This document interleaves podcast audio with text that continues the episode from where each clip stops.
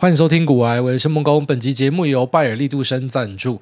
迎接新的一年，你的二零二四新希望列好了吗？拜尔力度生关心大家健康，邀请大家一起把每天一杯力度生加入新年目标清单。这次力度生和正南宫联名推出维他命 C 加 D 加锌诚心如意礼盒，内含两条柳橙口味与两条黑醋栗口味，还有正南宫平安对杯一组，搭配 Q 版正南宫妈祖礼盒包装。年节时送亲朋好友，不仅富含祝福维他命 C 加 D 加锌发泡錠，也富含守护健康的三重保护。配方发泡錠使用的门槛非常低，每天一定轻松丢入水中，不仅补足一天所需的关键营养，还能够顺便补充水分，保护力全方位升级。即起拜尔利度生与正南宫联名礼盒下杀六三折一二九九，年节健康送礼首选保佑龙年诚心如意，这边推荐给所有有需要的朋友们。那 Apple 的 Vision Pro 已经开卖了，那看起来卖的状况还不错，还可以啦。呃，他们在第一时间就直接把原购也打开来了啦，所以如果你有认识一些 Apple 的员工，应该可以买蛮便宜的价格，听说是有到七五折哦，那真的还差蛮多的。那我自己本来有要买一台啦，哈，那已经准备要结账的时候，发现说我的寄送时间是三月八号，所以就把它取消掉了。因为我二月开始就不在台湾两个多月，所以嗯，就比较尴尬，没有办法拿到这台机子。那身边有朋友是有顺利可能拿到二月六号的，可能到时候再跟他们借来看看。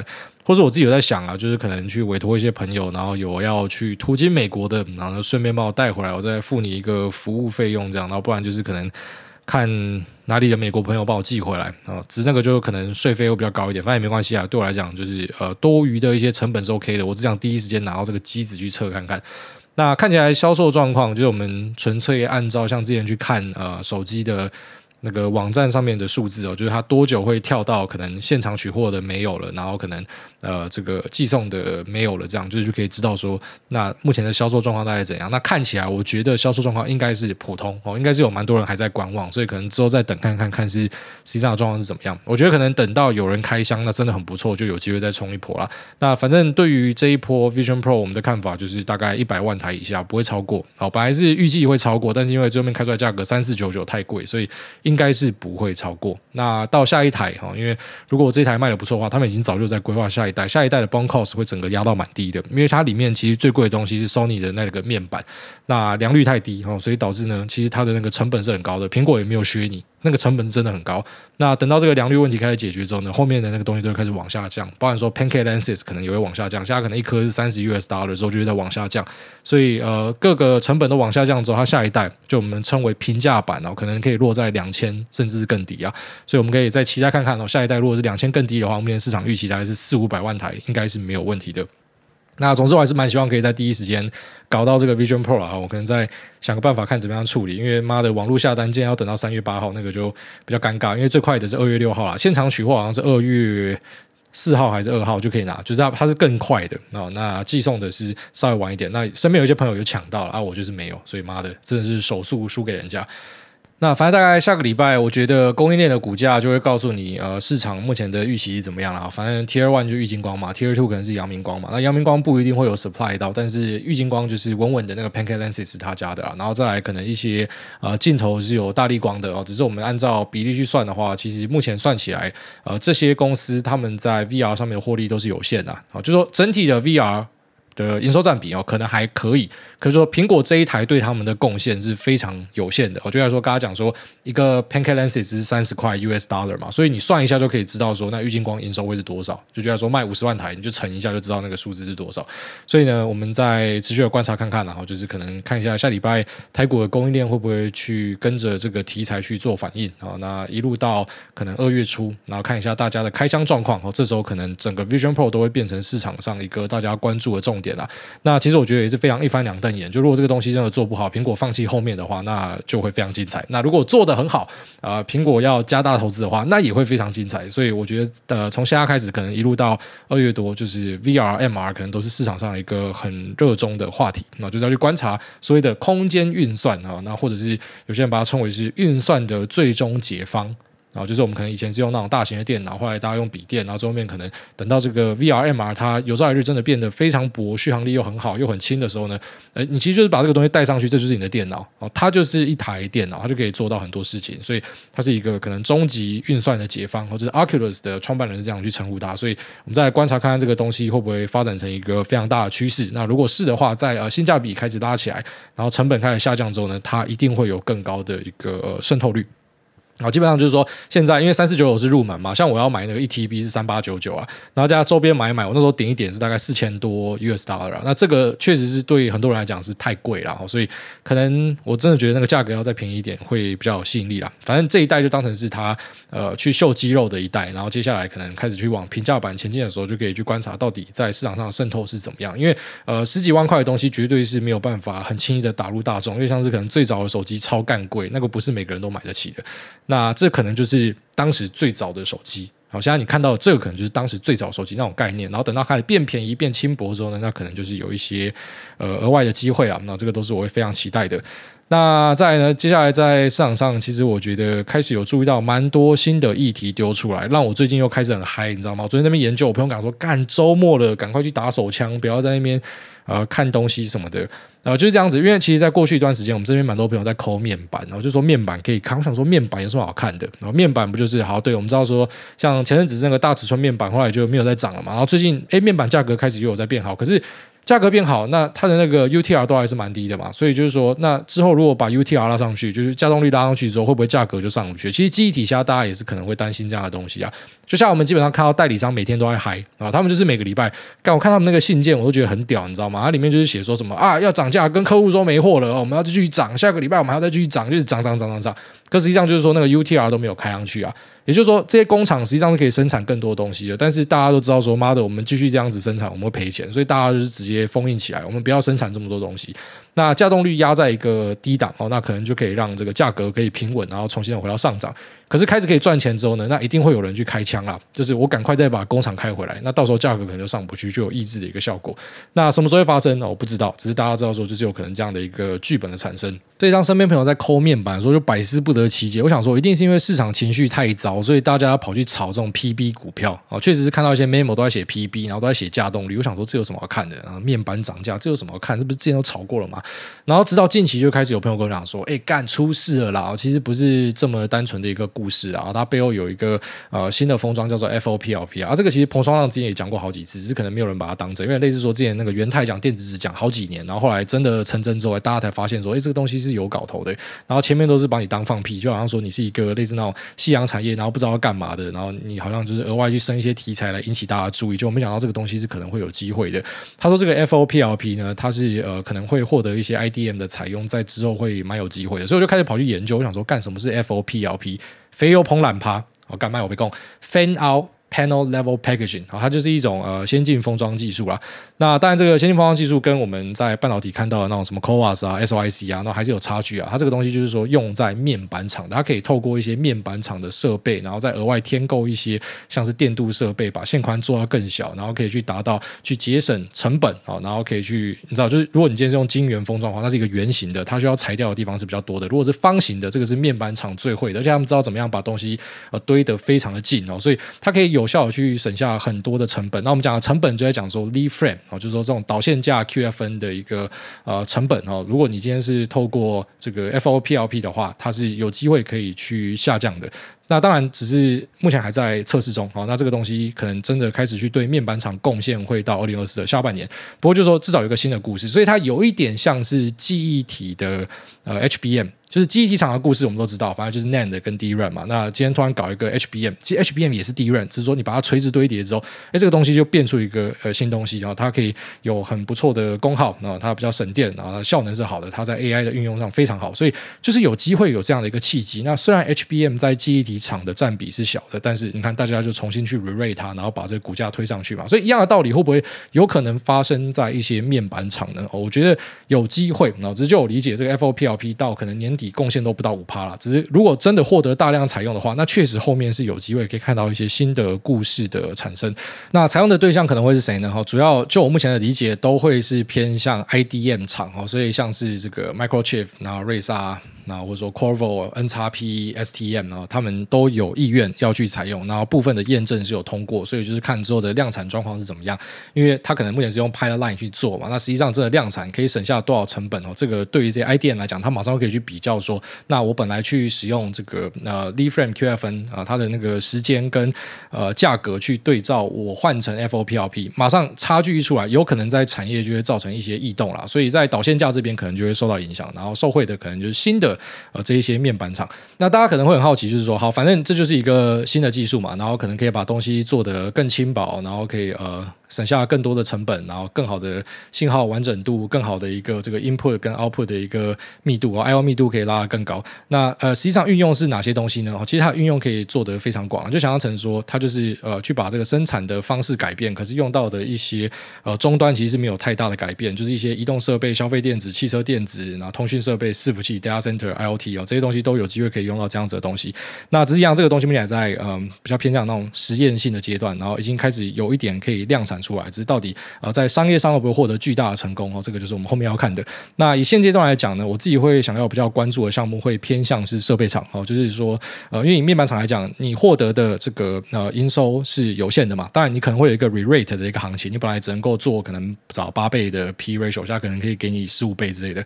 呃，对，有些人会做这个行情，只是一般我比较不喜欢去做这样子的行情。我比较喜欢的是，就真的可以看到增量跟增价的东西。所以可能就是说，一些呃设备厂，它会用到的设备其实蛮多的，大多数就是本来的面板设备，然后可能额外去增加啊、呃，就像说像是电镀设备。那这些设备呢，可可能他们对应的公司都有机会，因为呃这个 FOPLP 的一个渗透加大，然后会有呃垃圾台的需要。哦，这个是我自己会。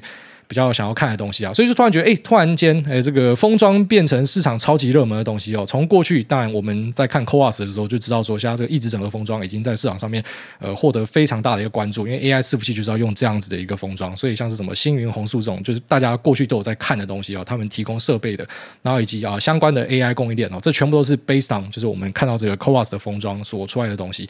然后之后还有一个 SOIC，就是现在 AMD 在采用的，NVIDIA 应该也会在后面采用。那台积电确实在法说里面提到说，这个东西。在后面的成长性也会非常好。那 Coas 呢，就是供不应求。那没有想到呢，在面板厂这边也有一个 FOPLP，然后这个 Fan-out Panel Level Packaging，那这个东西呃也获得了很多客户的喜欢。所以好像那个封装元年还会持续啦。那本来我们讲说，在过去的 AI 伺服器那一年的时候是一个封装元年，然后现在发现这个封装呢是在各个领域都可以持续的去呃扩大采用，所以是一个非常令人兴奋的东西。那过去的市场啊，就是嗯，当然这个面板的表现是还蛮不错，在过去的修正它反而是逆势的。在往上走，那外资在过去的一段时间抛了很多的股票嘛，可是，在礼拜五的时候直接全部把它买回来。那买谁买最多？台积电，他直接买了八百多亿，八百多亿是史上排名第二的一个买超额。那当然，这个买超额其实大家看看就好，因为现在呃台股的市值是越垫越高的，所以它终究那个买超额只会越来越上去，卖超额也是一样，因为整个市值是变大的。所以如果你今天用百分比看的话，可能不一定会看到很恐怖的一个状况，那是因为整体的市值变高了，market cap 都变高了。那当我们注意到这个外资先疯狂卖股票之后，然后后来再回头嘛，那我们就要去呃稍微看一下，就是你到底卖了什么跟买了什么。那这其实就呼应我上一集跟大家讲的，就是不要去。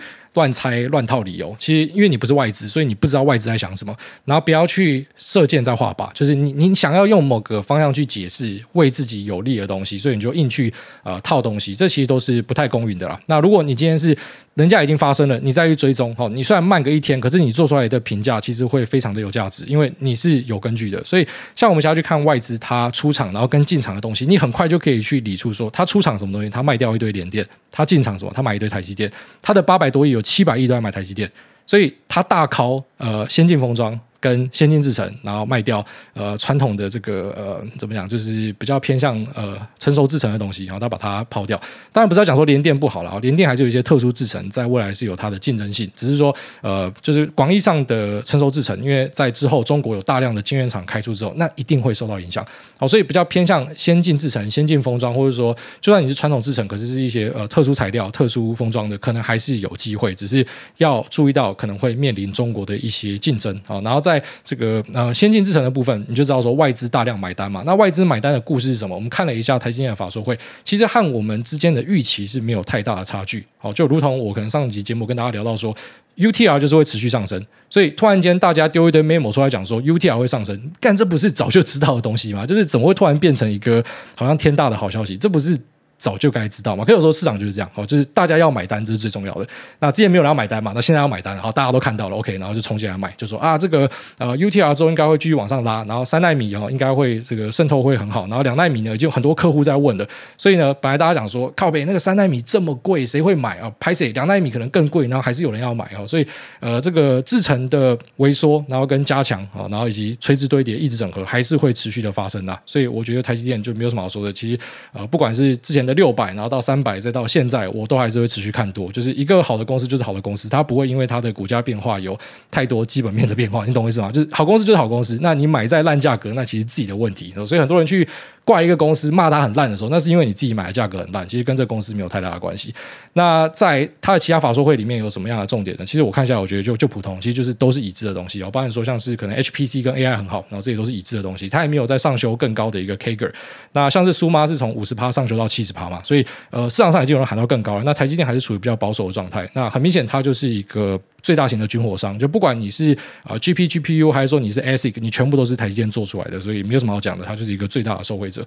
那再来呢，我觉得可能一般股民会比较呃有趣的地方哦，就是他会在意的地方是，就之后可能会发更多的鼓励的，就在接下来哦，根据法说的说法，我们可以判断它的 Capex 应该不会这么大。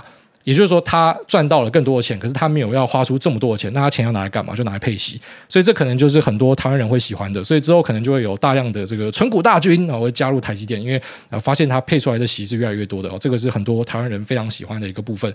那看起来就是公司这边也是有配合哈，所以啊就是多给大家一点钱，那大家都开心这样子。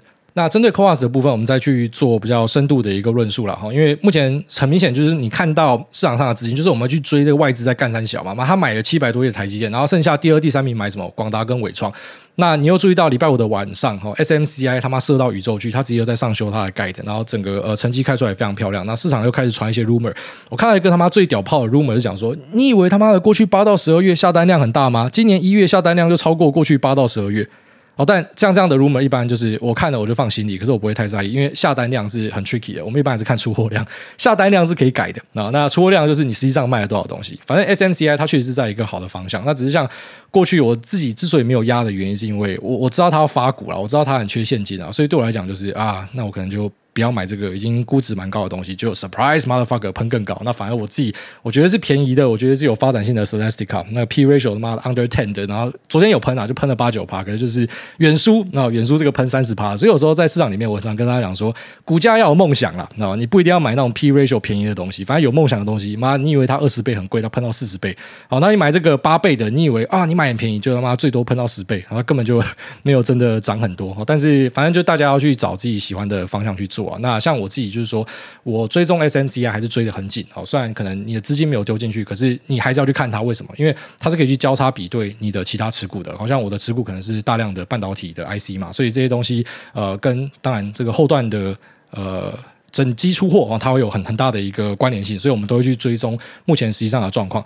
那 CoWoS 呢？台积电有提到说，他们的这个产能就是翻倍，然后一直往上开嘛。那目前在市场上，当然台积电的 CoWoS 封装它就是市占最大。那排在后面可能就会是 Intel，然后可能是 M-Core，然后可能是日月光 SPIL。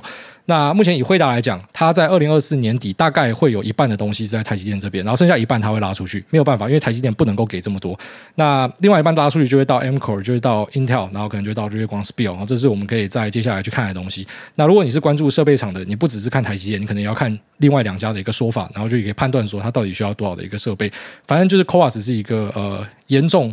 供需失衡的地方哦，那就看后面什么时候会改善。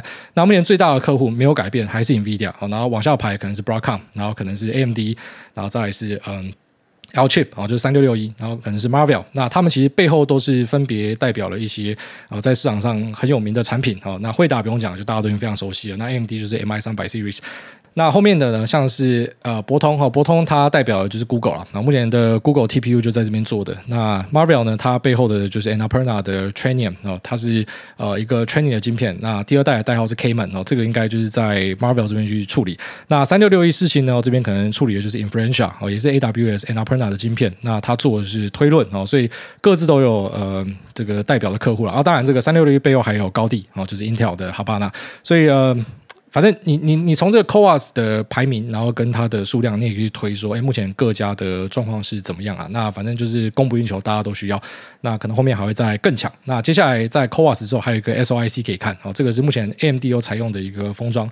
那之后可能在惠达这边也会加大采用，只是短期内可能不会看到哦，大概还要在一两年就会看到它 ramp up。所以现在大家可能在看的是可能 Coas 的量，Coas 的一个肋骨，然后等到一两年之后，你会发现可能 Coas 就没有这么香了，还是很香哦，只是可能大家就不一定会非常认认真去盯它，然后就会看 SOIC 哦，因为那是接下来我们要去看的东西，所以有点像是这个封装的呃。大旺年会持续的进行下去。本来大家看到 CoWoS 想说，哎，这是封装元年，然后之后呢还有 SOIC，那还有这个面板厂的 FOPLP，然后这个都是接下来我们可以持续再去关注的东西。那外资除了靠了很多的 TSM 之外，哦，他也买了一大堆的广达跟呃伟创哦。那我们来稍微看一下目前的 ODM 的状况变化哦。在过去的差不多半年，我自己已经没有再去台股买任何的 ODM 了。但是外资开始在气愤之后，我当然也会跟着上去再气愤一下，就是我们追着资金稍微的去动一下，然后看一下这次有没有机会再去撞一次前高了。然后这是我自己会好奇的东西，那就来稍微的盘一下目前 ODN 的状况。那以我的认知啊，哈，目前 baseball 的部分，反正除了纬创之外，呃，红海也拿了不少。那红海在接下来的表现应该会非常好。然后只是红海就是 Engrasys 这家公司呢，大家买不到，因为它在红海下面。那如果你想说透过红海间接持有的话，可能也不太精准。为什么？因为红海我稍微查了一下，二零二二它的 revenue 是六兆多，那那红百是一千两百亿，也就是说太小了。哦，就是你你买红海要赌这个红白，可是你同时会吃到一堆红海的业务，那不一定是你要的哦。所以当然我们希望这个 Engrasys 它有拆出来给大家买，那可能就变市场一个超级热门的公司哦，因为它目前做的东西真的很厉害哦，就是说它算是直接跟伟创在并行的位置。那两家公司呢都有他们厉害的地方。那伟创其实比较偏重在这个 baseball 去赚 NBA 的部分。那在鸿海除了有在做 baseball 之外，它其实有做诊断呐，就是说。像是刘扬伟在啊法说也讲到，他说我们公司是整个都有做，这是真的，就他们真的全段都有做啊，所以在接下来的几年应该都可以注意到红百会有很不错的表现。那只是这个你可能知道间接透过红海去看哦，那在股票持有上可能就呃纯度不太够了。那目前我们在纬创看到的状况还是差不多哦，就是说它主要是做这个 baseball 的代工费的生意，然后以及呢。呃，他有接到一些另外的客户啦，哦，像是美国的大型自安厂，或是说美国知名的电动车厂，哦，其实他都有相关的产品线在做。那很多人可能会说，哎，这营收怎么没有看到？那一样，这个我们都已经讲到烂掉了，就是说你只会看到毛利变好了，营收不一定会冲得很高，因为他收的是高毛利的代工费。所以之后从财报去验证。好，那另外一家广达呢？广达可能在二零二四第一季、第二季有机会开出非常好的一个营收，因为呃，伺服器的晶片开始拿到，那特别他的客户都是那种非常大型的 CSP。在供货的顺序上面，可能就是仅次于或者说平行于辉达的一些呃亲生儿子，像是 CoreWeave 哦，所以当今天可以拿到 GPU 之后呢，那当然后段的组装厂就可以把东西给它做出来哈。那做出来之后呢，这营收都是非常高的，只是毛利率不会太好哦，因为单价太高了哦。所以就算毛利率不会太好，没关系，低于公司的平均，但是呢，整体会更赚钱。所以广达可能第一季就是保守估计应该是会呃。往上冲不少的 year on year，这我们接下来看啊，那最晚就到第二季，反正一二季应该就会有很不错的成绩开出来。对应到 SMCI，其实它也是直接去上修它的 guide，SMCI 的表现也非常好。那过去我们有一集在聊那个新加坡的时候，就是我刚投新加坡回来，不是讲说新加坡现在那边搞一堆 AI 伺服器嘛？那其实蛮多是白手套，那个很多都是 SMCI 出货的啦。所以呃，SMCI 的这个营收进来的比较快，蛮高几率可能跟这个有很大的关系啊。那其实讲白手套很难听啊，但我们就讲说，其实基本上是这样子。现在很多中国的企业，他们还是需要 AI 的训练。我们讲的是民企啦，所以他知道他会受到杯葛，他不如就把这个训练的能量拿去国外，其实也没有关系啦。但是在国内还是会有需要，那可能就比较偏向是那种解放军用，或者说跟国企呃太有关系的东西。虽然你讲说他们的民企也是有一定成分的国企，只是我讲说那种呃关联性啦。那真的比较敏感的东西，他们会拉去国内。那这个他们就是透过很多手段哦，转手啊或者怎么样的弄回去。那但是呢，其实有蛮多民企已经选择就直接在海外弄，好像是一些。什么大型的公司，字节跳动哦，或者说呃腾讯之类的，其实在海外都会有一些训练的能量啊。那这些东西都是有人供货的，那是谁供货的？那啊八九不离十就是 Supermicro 啊。那广达的部分呢，哈，就是我们持续观察它供给大型 CSP 的量是怎么样。但是无论如何，我觉得成绩一定是会开得非常好。所以林百里讲的是真的，哦就是广达这家公司在之后那个营收就会很好。我知道现在在网络上还是有很多人在攻击。其实你你在这次的 AI 事件，你真的会注意到一般的投资人跟比较近。进阶投资人差距有多大跟多远？你等到那个成绩开出来，你就会知道这差距到底有多远。就是人家多久以前就知道了，这个大家一定要紧盯着看，好，不然说一开始完全没人信的时候，你就可以先看出差距，然后营收跟获利还没有开出来之前，那个差距你你也可以看得出来，然后然后直到可能季佳开出来，大家才开始疯狂吹捧，可是这个距离那个起涨点可能超级远。所以我很常跟大家说，股票很难做，就这样，非常的竞争啊！你去看一些公开资讯，其实有时候真的是不够的，好，特别是热门股，一定是不够的。好，但如果你是啊、去做一些比较冷门股，那 OK，好，所以这也是给大家一个警惕啊，像是你可能去看这个呃 TSM 啊，它的。这个法说开完之后，超多满街都是 memo，因为太多人在盯了。像这种东西，你想要透过分析赚到钱，我跟你讲非常困难。你实测就知道了哦。那你可能想说，没有，我还是有赚到钱，不是？那是因为这家公司本身就是走多，所以你不看分析，你不去分析，其实你妈的，你瞎买，你放着，你还是会赚钱。你真的要靠分析赚钱，可能还是要找那些比较没有这么竞争的地方哦，那可能会比较容易一点。所以大家稍微知道一下，就当今天一个地方是每个人都在盯的时候，那个可能挑战性就会非常的大。所以呃，整个总结下来，我觉得外资去买这些东西都蛮合理的，买台。积就是台积，本来就是一个非常好的公司，他现在突然回头认输要大买，哎，很好啊，然后这个完全没有任何的认知的冲突。那 ODM 会买这个，我比较意外一点，因为我本来以为说，呃，从接下来开始，因为我们都知道说之后的那个 MGX 出来，然后基本上呃供应链就进入一个炼股阶段，就他们赚的钱只会越来越少。那还是赚钱啊，就是说相较本来可能最有赚头的地方会越来越少。我以为大家可能不一定会再继续看这个题材了，好，但现在看起来就是他们有买单，所以我们还是要持续看一下说那。可能有没有一些上修的机会，或者说一些供不应求的东西呢？其实会比自己想象的来得高。那我们再去推一些数字，再跟大家分享。好，所以这集就算是嗯、一股脑的哈，直接从面板，然后到面板的封装设备，到呃 TSM 的一些展望，我们直接把它。浓缩就直接跟你讲重点啦，我们就不去扯其他东西，我们直接讲重点。二三奈的一些发展，然后 CoWoS SOIC，然后再到呃 ODM，然后它目前的这个实战 Baseball 跟呃 L10 的组装，L 六 L10 的状况是怎么样？然后后面发展怎么样？就是希望可以给大家一个概论哦，快速的帮大家补一下，因为我们大概也一段时间没有跟大家聊 ODM 了。好，那现在再次跟大家聊一样，就是我们会跟随着目前市场可能在看的一些重点，然后其实最主要就是我自己工作的内容啊，我在看什么东西，我就直接跟你讲我看到的东西的一个新的 update。那接下来呢，我觉得还有一个新的东西可以看，只是我目前还在 check，就是我没有特别有把握的东西，我不太会拿出来跟大家分享，还是希望等到它稳定一点，那甚至开始见报，我再跟你说明也是可以。然后就是我把报道讲得更仔细给你听，这是我比较喜欢的，因为有些 rumor 的东西讲出来，怕会惹到一些麻烦，或者有人讲说啊，你有没有造谣？好，所以我讲的东西你就当成是我个人的分享，好，就不要把它。想常常是一个真理或是一个绝对的事实哦，就是我的分享，我的推敲。那如果我错的话，欢迎大家来指正我。其实我非常乐意被指正哦，因为我们是来赚钱的，不在吵架的。那那目前是有了解到，其实水冷有出一些问题啊。好，这个我已经在多方的供应链跟晶片厂都有考察到这样的一个状态。就我们本来提到说，liquid cooling 那种 cold plate 哦，可能在之后会有很不错的发展可能性，因为有一些大型的呃。这个 Fabulous 哈，他们要去使用新的解方。那目前就我理解，在 Meta，然后在啊 Microsoft 的 OCUS 哦，都是有持续有去使用水冷哈。只是在一些 GP GPU 公司这边，好像有听到水冷的呃状况有有可能有一些问题。然后过去我们在讲的 Immersion 不管是 Single Face 还是 Two Face，反而在这时候突然间引起大家的注意，就大家开始注意到说，诶，如果水冷有爆管有漏液的状况产生，那不如。呃，我们还是赶快认真去推一下 single Face 或是 two Face 的东西，因为像是说我要去准备一个。备案啦，好，那我不知道去否决水冷，我还是要强调，就像是一些 CSP，他们就是有在用水冷的方案，那只是一些 GP GPU 厂商哦，可能在水冷的部分有遇到一些障碍了。那接下来我们再来看说，这个障碍有没有办法推过去啊？那就算没有办法推过去，它其实也已经点燃了一个种子哈，就是说，呃，开始发现说不能够单压一个 solution，它可能会去往 immersion 先前进。所以本来走在最前面的 Omniva，大家觉得他可能在乱花钱，然后这时候突然发现，哎，他搞不好是先知，就是他有可能赌对方向了，你知道吗？啊，只是后续怎么样，那可能要再观察一下，再跟大家。分享哦，只是就是说，市场最近真的有超多东西开始跑出来，然后我觉得非常热血哦，再一次回到那种很热血的的的状况。那希望可以有更多东西再跟大家讨论、切磋、分享。好，那这边像我们就 Q 的部分。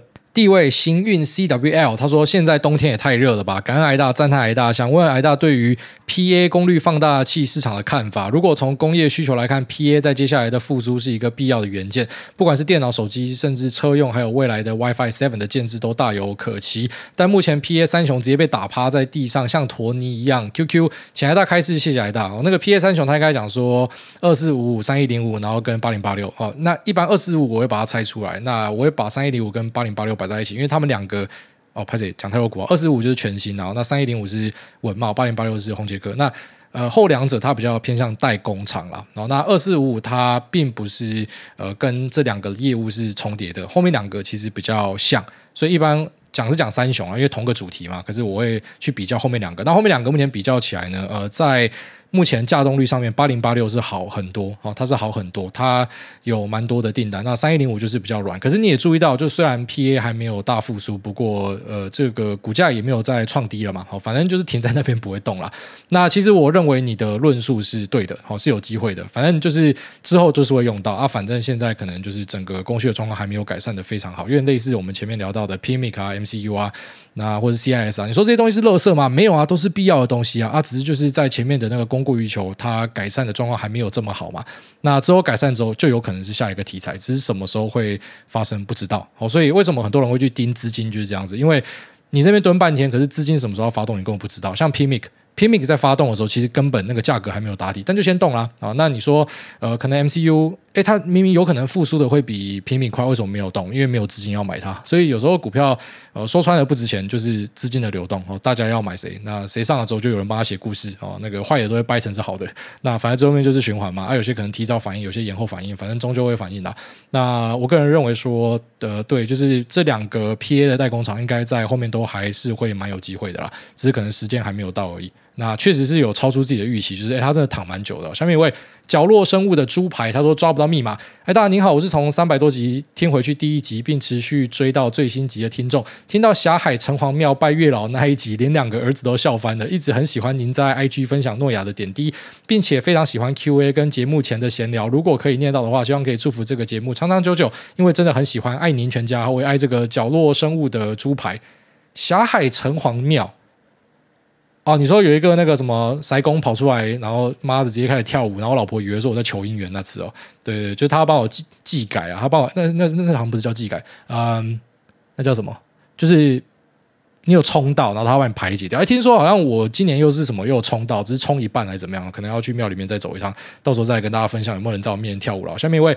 Polish A B C，他说想不到标题，几个问题：一，诸位听到别人用免治马桶的声音，也会觉得很色吗？我听到那个，我都会直接想到水柱直冲屁眼的画面。括号啊，我不是 gay。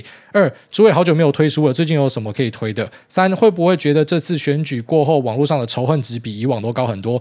祝诺亚以后洗完衣服都不会发现袜子少一只。哎，这个祝福非常感谢这位朋友哦，Polish A B C，这真的是身为爸妈很重要的一个祝福啦。那第一个对，就是我听到免治马桶，我就会想到他在冲你的屁眼，就是。我的脑袋是这样，然后我分享完之后，我发现就是很多人都有这样子的问题，只是他们可能平常不敢分享出来，所以我突然分享出来，好像我变成是这些人的这个 明代的感觉。我把你们呃心中想的东西就直接把它讲出来，真的是就是有些人他听到声音，他听到你讲的话，他会具现化，他会马上有画面，而且那个画面很真实，很屌，就真的会看到，就是你坐在那，然后你可能。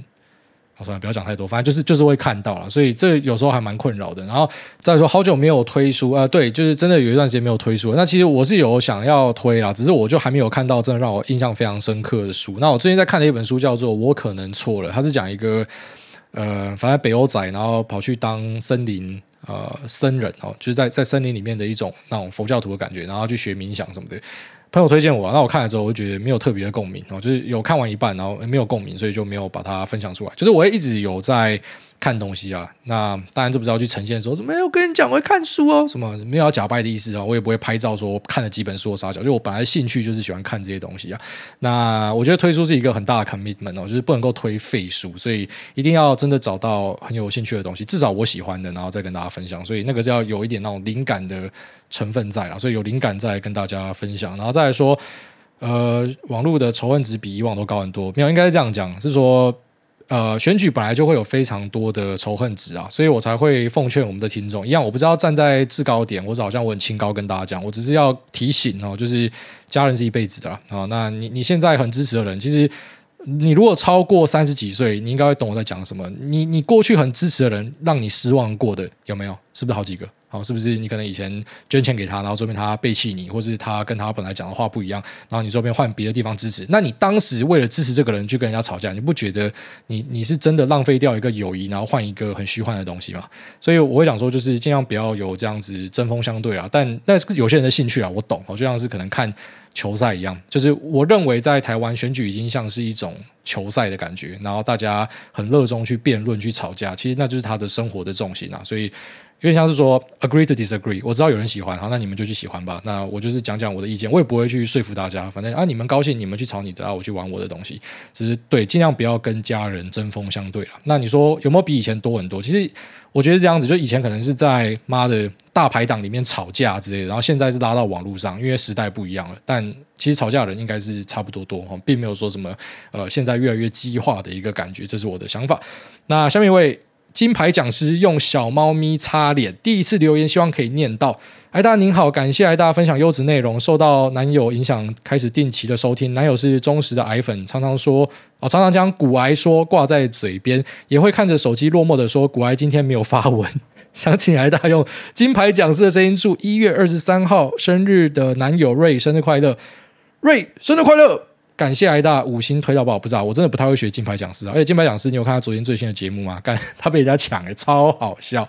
然后警察来，他他很聪明，他其实不是跑带，他也知道要趴在地上，然后叫那个二娃还是大娃把那个手上的武器丢掉，不要拿棍子，妈直接一起被开枪崩掉。马上说 I'm Chinese，然后妈趴在地上。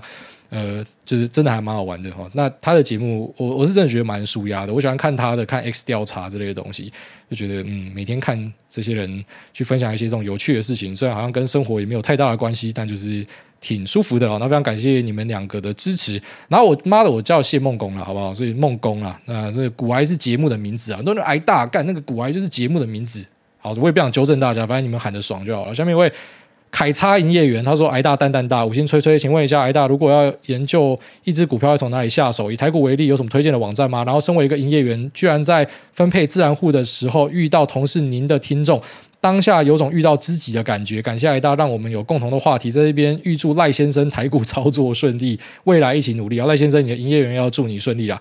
那从哪里下手？基本上从生活下手啊，就是我还蛮喜欢看生活中看到的东西。那以这集节目为例哦，就是我们前面讲 Vision Pro 嘛，那 Vision Pro 你要买什么东西？你就是看他妈镜头是谁的嘛，Pancake Lens 是谁的嘛，面板是谁的嘛？那再来就是听到面板上有个 FOPLP 嘛，那你去查 FOPLP 要用到什么东西嘛？那这些其实都是会有灵感的。然后再就是我老婆一直跟我推说什么 Lululemon 的瑜伽裤他妈贼好穿的，他狂推，因为他一开始跑去买什么 Alo Yoga，好像是什么卡戴珊还是谁穿的，就那种欧美的那种潮流名牌，你知道吗？然后一个裤子什么四千块，跟我讲说什么穿三天就破洞，然后后来他跑去买 Lululemon，就说什么便宜又好穿啊，就让我想要看 Lululemon 的股票。所以其实很多灵感都是来自于自己的生活啦。那网站会用到的东西会比较偏向是啊，就像说我今天去查了呃某个。呃，就来说设备啊，然后我查这个设备之后，我一定会看同业，就是我会看有多少人在做一样的东西。那这个就需要网站的辅助了，所以比较像是说横向去找的时候会去看网站啊。那如果是直接去海选东西的话，会从生活去找，因为我还是还蛮坚持那种，就是我要买我自己喜欢的东西那样子的人。好，下面一位，嗯，哦，鲷鱼烧麦，他说我是新手，害股癌，假设 Q 四是某个产业的传统旺季，那基本面 OK 的状况，是否可以在 Q 三提前买入？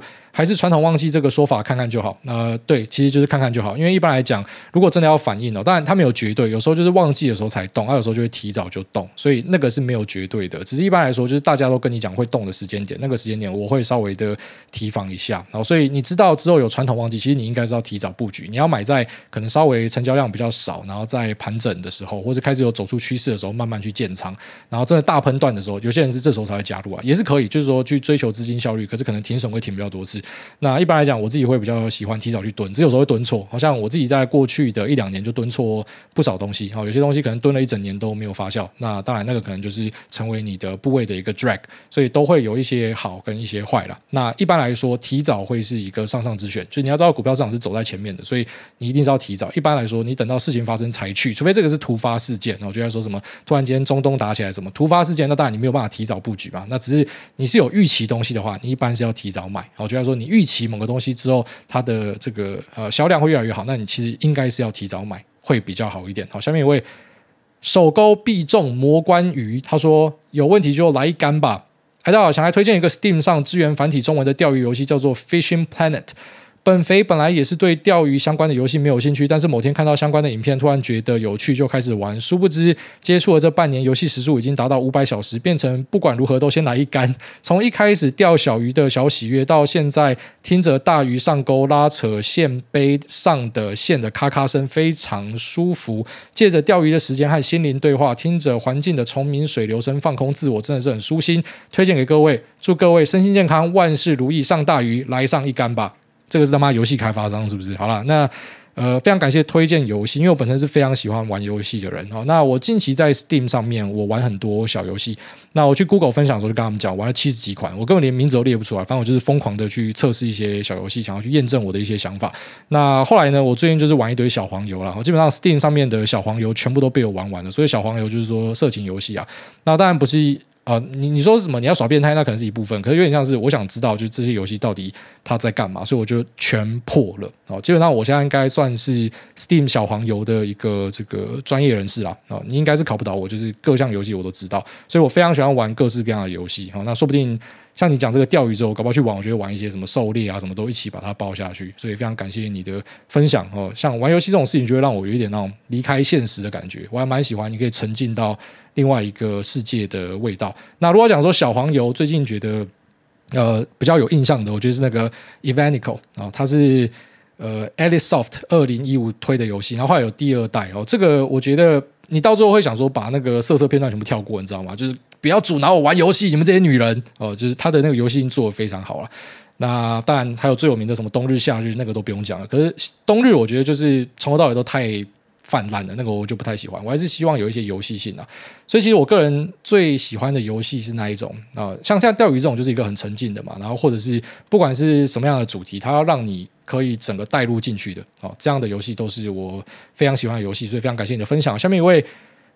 N H G H V C H，他说莫名被救赎的一段 Podcast，在朋友欠七十几万没有还，工作时间来不及要加班，下班加班要去健身房，哦，加班下班要去健身房，还被路上的无良汽车逼车，想着活下去到底要怎么样的时候，听到癌大更新新的一集，旁边的健身房员工问我为什么要边跑边哭，成年的崩溃总是猝不及防。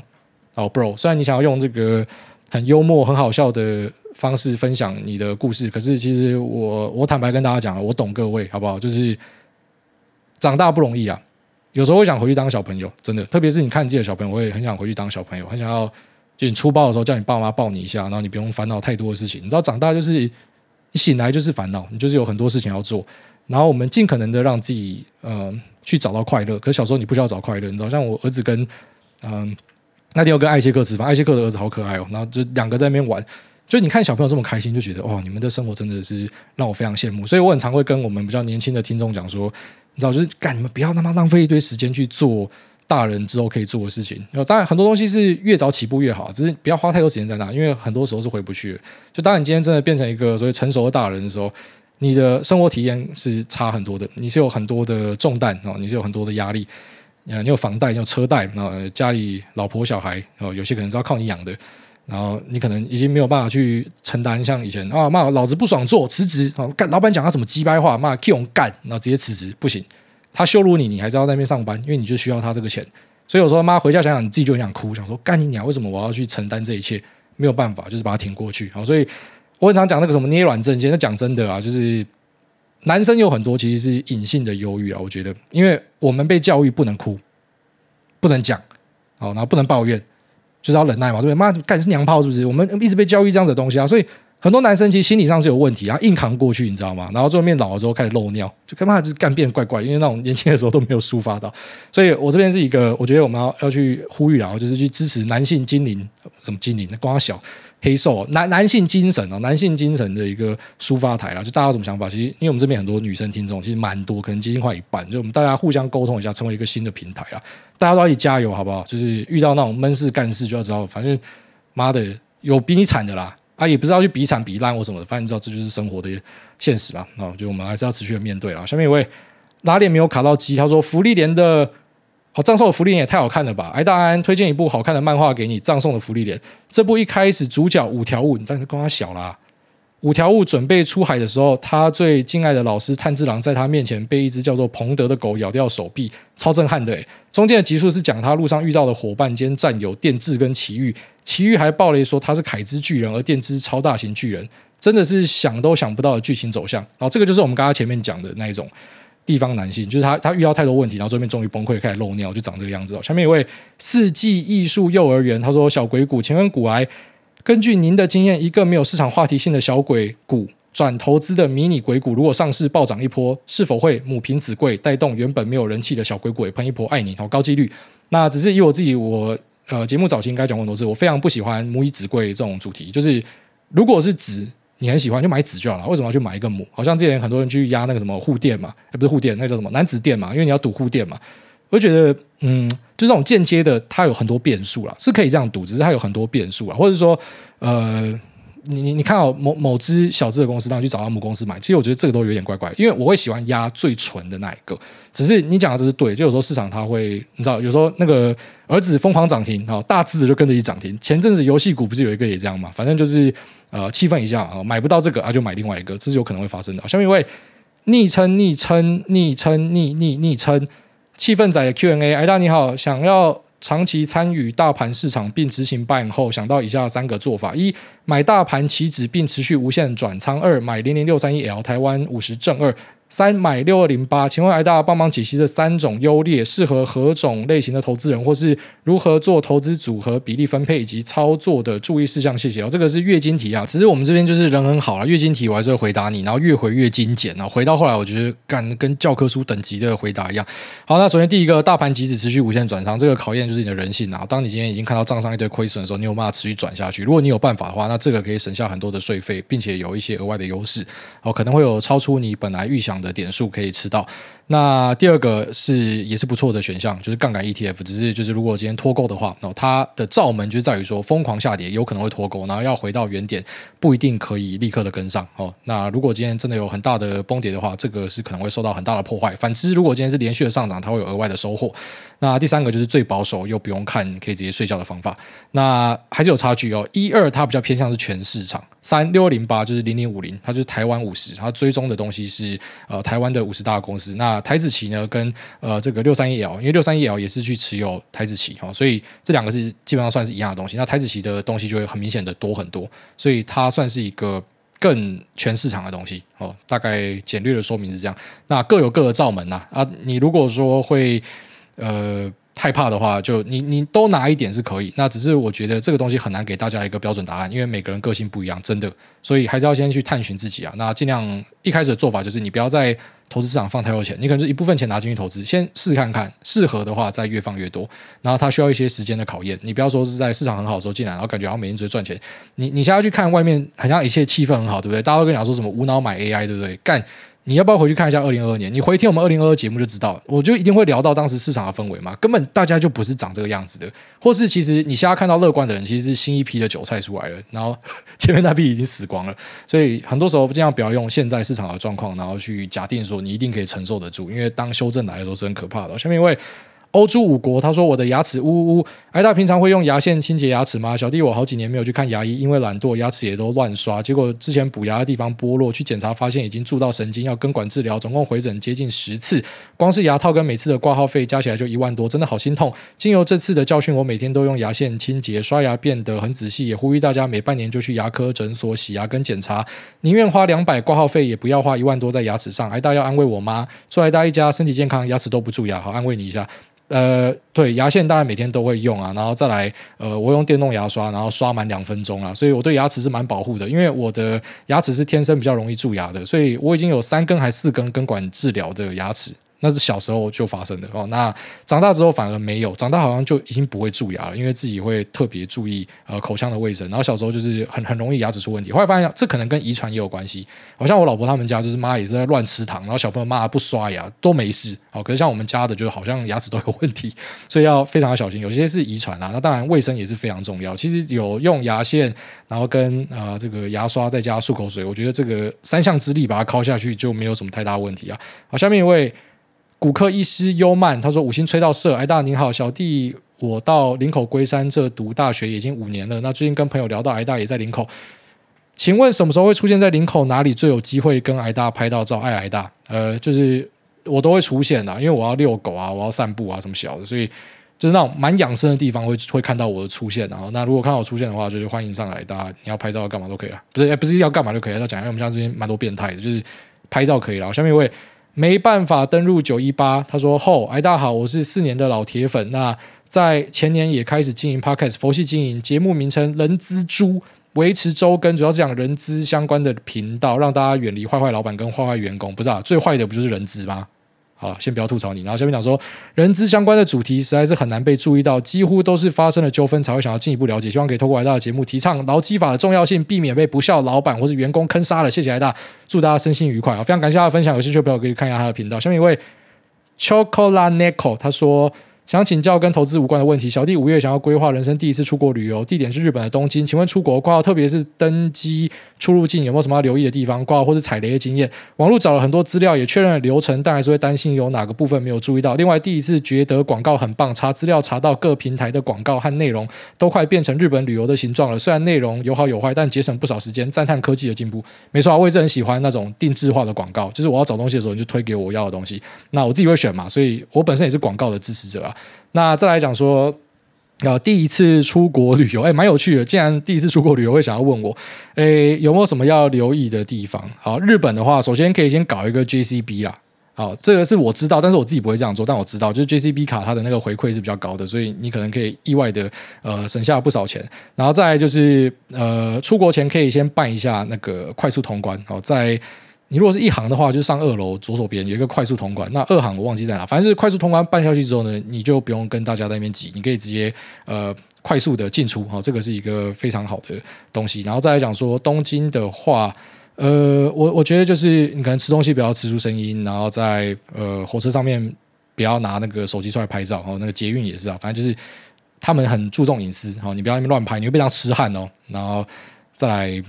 嗯，我觉得可以去浅草寺一下，因为浅草寺的神明是一个懂事的神明，然后就是我讲过，他是那种他给你下下签，然后你干他一顿，然后跟他沟通一下，买一点东西，他就会给你上上签，然后这个是非常好的神明，所以我到处就是推这个神明，一定要去浅草寺一下。